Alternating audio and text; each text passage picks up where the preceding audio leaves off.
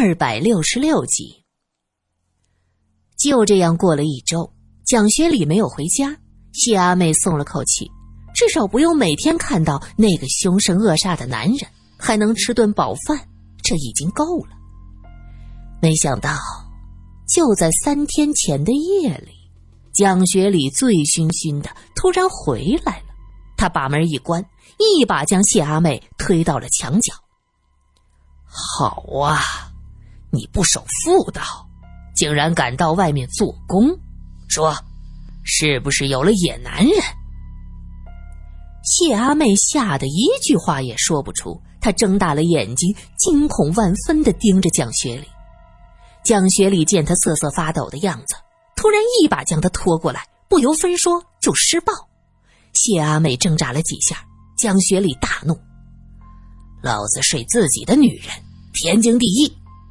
有了野男人，这身子倒娇贵了。说着，对着他的脸几巴掌扇下去，谢阿妹的口鼻就流出了鲜血。见了血，蒋学礼更加兴奋，用力折腾到后半夜才睡了过去。此时的谢阿妹像是被蹂躏碎了的破布娃娃。她仰面躺在地上，盯着陈旧的房梁，蒋学礼的话在耳边萦绕着：“你敢出去做工，老子打断你的腿！哪个野男人给你找的活计，老子杀了他全家！”谢阿美知道他是不讲道理的，醒来后真的会去找别人的麻烦。想到自己好不容易能有一餐饱饭吃，现在这样的机会也要被他夺走，左右是个死，那不如……他悄悄的起身，套上残破不堪的衣服，战战兢兢的对着蒋学礼那张可恶的脸，举起了菜刀。下午，苏三带着相机到了酱油弄，这条弄堂还挺宽敞。弄堂内店铺招牌林立，苏三仔仔细细的数了一下，多半是酱油、醋的佐料之类的小铺子。还没等走进去，就能闻到浓浓的酱油、醋的气味。谢阿妹的家在巷子尽头一个三层小楼的第一间，门外的封锁线已经撤掉，门却还锁着。苏三在路人的指点下。走到三楼，找到房东太太。房东姓范，不在家。这位范太太三十多岁，看着挺精明，穿着一件绿缎子旗袍，白色的罩衫，梳着整整齐齐的艾丝头，还别着一个白珠子发卡，打扮的很体面，很利落。沪江晚报的记者，哎呦，哎，记者采访要给腾电的呀。范太太一听苏三是记者，眼睛一亮，又摸了摸自己的头发，要不要替我拍照呀？哎，不是阿拉吹牛啊，阿拉年轻的时候蛮好看的。哎，照相馆里还把我的大照片挂在那里呢。哎，边上挂着周旋蝴蝶耶。范太太盯着苏三的相机，苏三点点头。我会好好给您拍几张的。现在你也是个美人啊，到时候照片洗出来，装个框子挂起来，漂亮的嘞。范太太闻言那是乐得见牙不见眼，开心的也忘了要钱的事儿，对苏三的问话那是知无不言，言无不尽。蒋学礼，我呸！那个贱坯子，真是不仁不义，什么礼义廉耻都不要。这个脸，哦哟，掉到地上嘞！范太太一边给苏三倒茶，一边绘声绘色的说着：“哎，谢阿妹是可怜的，这要是我，我也受不了，也要把那个混蛋给杀掉。”苏小姐，你有没有结婚呐？没有的吧？哎呦，我看着你就是黄花闺女，未婚的小姐。苏小姐呀，我们女人嫁人是为了什么？穿衣吃饭嘛。苏三听着这话，有些不是味儿。范太太，女人也可以独立的呀，为什么非得靠着男人？哎呀，你是不同的啦，你们念过书，有钱人家的小姐走到哪里都不怕。哎，我们这些小门小户的，哪个不是指望嫁个好男人呐？这个谢阿妹呀，没有那个命的，没嫁到个好男人。可蒋学礼这个瘪三，吃喝嫖赌全都精，钱糟蹋光了才肯回家，回来就打老婆。啊，他就一点还好，不拖欠房租。哼，大概是做朝奉的，怕欠钱落下个坏名声。那天晚上到底是怎么样的？我看了警方的笔录。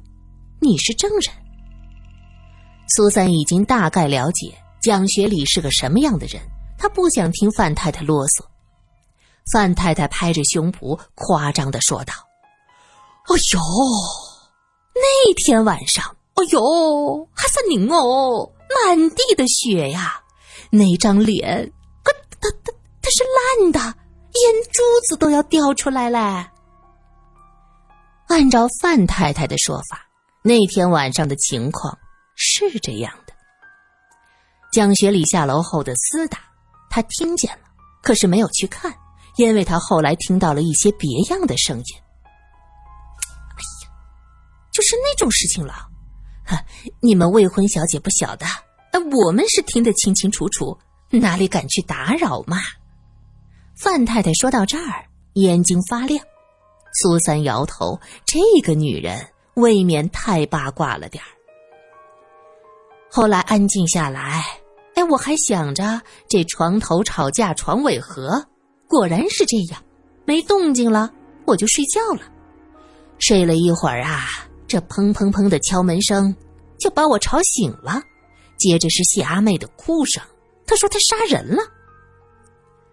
那是晚上几点？呃，我想想哦。七点，哦，三点多，呃，我在起来的时候开灯，看了一下钟，三点多，三点十五。然后你就下楼了？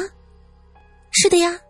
他说杀人了，我开始还不相信，这打开门呐，就看到谢阿妹头发乱蓬蓬的，这衣服呀，哎呦，一条一条，吓死我了，我还以为他被人给。给那个什么了？范太太拍着胸口，我吓坏了，跟着他下楼。这谢阿妹就说呀：“他把蒋学礼给杀了，砍了好几刀。砍了几刀？他当时有没有说到底几刀？”苏三追问。他上午问过谢阿妹，他自己记不清楚砍了几刀，就记着看着那张脸就恨，对着脸就砍下去，也不记得几刀。哦，呃，七八刀，还说看到脖子了。苏三点头，你继续。后来我进了屋子，就看到蒋学礼躺在床上一动也不动。我走近一看，哎呦，那张脸都烂了，眼珠子都掉下来了，吓死我了！我当时吓得是尖叫起来，又喊邻居作证，一起到警局报案。范太太，那个时候范先生在哪？苏三盯着范太太的眼睛，范太太眼光闪烁。他在睡觉，没有下楼。那就奇怪了，他是男人，深更半夜的，也放心你一个人下楼。范太太脸色有些不自然。哎呦，他睡着了，像个死猪一样。推都推不醒的，我就只好自己下去了。后来呢？后来你叫喊起来，惊动了左右邻居，大家都来了。那个时候范先生在哪儿啊？下来了吗？啊，呃，是的呀。那个时候动静这么大，就是猪也被吵醒了啊。范太太呵呵的笑了几声，苏三点点头，拿出相机给范太太。拍了几张特写，小丫弄啊，苏三小姐，范太太很喜欢漂亮，拍完照特别的开心。苏三下楼时问道：“我以为范太太一定会非常生气呢。这一楼死了人，这房子那可是不好租的了。哎呀，这也是没办法，这种事情也不能怨谢阿妹的。她这么可怜，哎，我还能说什么呀？”范太太摆出一副深明大义的样子，苏三称赞道：“范太太。”你真是个好人。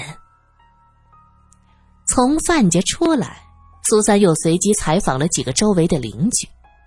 走进斜对面的那一家，苏三还若无其事回头看了一眼，只见范家三楼的窗户匆匆的关上，这个范太太一直在盯着自己。范先生，我们都过来的时候，他也过来了。一个邻居说着：“那你还能记得，他是从自家楼上下来的，还是从外面进来的？”苏三问。“哎呦，这个记不住了，当时乱哄哄的，谁能记得这些？”那个邻居摇了摇头。范家木楼梯年久失修，走起来咯吱咯吱的，你当时没听到声音吗？啊，记不得，还真记不得。苏三又问了几个邻居，大家都这么说。后来范先生出现了，但是谁也说不清他到底是从楼上下来的，还是从外边进来的。苏三想啊，这范太太长得不错，爱打扮，是个利落的美少妇。深更半夜的，范先生怎么可能让自己的妻子一个人下楼呢？在范太太的叙述中。根本就找不到范先生存在的影子。那么那个时候，他在干什么呢？苏三采访完当晚在场的街坊后，没有马上离开，而是站在案发现场的门前，看向了那条弄堂。整条街都弥漫着酱油醋的气味，酱油弄果真是名如其实。这时，范太太从楼上探头：“哟，苏小姐，你还没走啊？那个，这间房能打开让我看看吗？”范太太顺着咯咯吱吱的楼梯走下来，她似笑非笑的看着苏三，伸出手在苏三面前捻了一下。苏三掏出几张钞票递过去。范太太这才笑嘻嘻打开了门锁。苏三的心里有些不舒服，在谢阿妹的叙述中，这位房东太太是个好人，在她快饿死的时候给她送过吃的。也许很多人都是多面的吧。苏三眼中的这位范太太，精明、市侩又狡猾。这门一打开。一股浓重的血腥味是扑面而来，范太太也闻到了。她捏着手，帕堵着鼻子，站在门前，嫌弃的说道：“哎呦，想想都瘆得慌。哎，要看呐，你自己进去好了，我可不想去沾晦气。”这是个不大的房间，有些潮湿，血腥味中已经混着浓重的霉味苏三走到床边。地上已经清洗过，床上的被褥都被扔掉了，只有床边能看到点点的血迹，呈喷溅状，很明显是刀子砍上去时喷溅出来的。苏三站在床边，他看着血迹，想象着当晚的情景。因为闭目凝神，感觉会格外的敏锐。苏三闻到了一种红花药酒的气味，他连忙看向四周，这房子里的东西简单，破烂的桌椅堆着几个缺边的碗碟，可是洗得干干净净，看得出来谢阿妹是个勤快的人，并没有因为贫困就慵懒放任。桌子上没有红花药酒，他蹲下身，又看向了床底。范太太在门前看见，她拍了拍胸口：“哎呦，苏小姐，你小心下面有鬼呀！苏三没搭理他，伸手从床底下找到了碎掉的小瓷瓶，他捡起来闻了闻，的确是红花药酒的气息。这药酒，应该是谢阿妹在用吧？苏三想着，可是他都没有钱吃饭，只能饿着，这药酒从哪儿得的？范太太见苏三好像找到了个什么东西，她急忙问道：“哎，苏小姐，找到什么好东西啦？”苏三站起身，摇了摇头：“没有，手上沾到点血迹，床底下好多血，吓人。”“哎呀，是的呀，我当时吓得这腿都软了，没有看仔细。等老范下班呐，叫他提桶水冲一冲。”苏三恭维他：“ 范太太真是好命啊，范先生这么能干又听话。”范太太眼中划过了一丝阴霾，她接着点点头：“啊，我家老范就这点好，听话。”可是这“听话”两个字，在苏三听起来却像从牙缝里挤出来，涩涩的。让人心惊肉跳。苏三回到报社，宋主编正在和一个记者说话。看到苏三进来，他连忙喊着：“呃，苏小姐，酱油弄的案子怎么样啦？我们明天就指望你这个独家报道了。”没问题。苏三笑了笑，回到自己的小房间去写稿子。苏三的稿子着眼在保护妇女权益。笔下对谢阿妹的遭遇是充满了同情。写完稿子，苏三这才发现外间很安静，看向墙上的挂钟，已经是晚上八点多了。苏三起身，将稿子送到了校对室，然后拎起自己的公文包，走出了报社。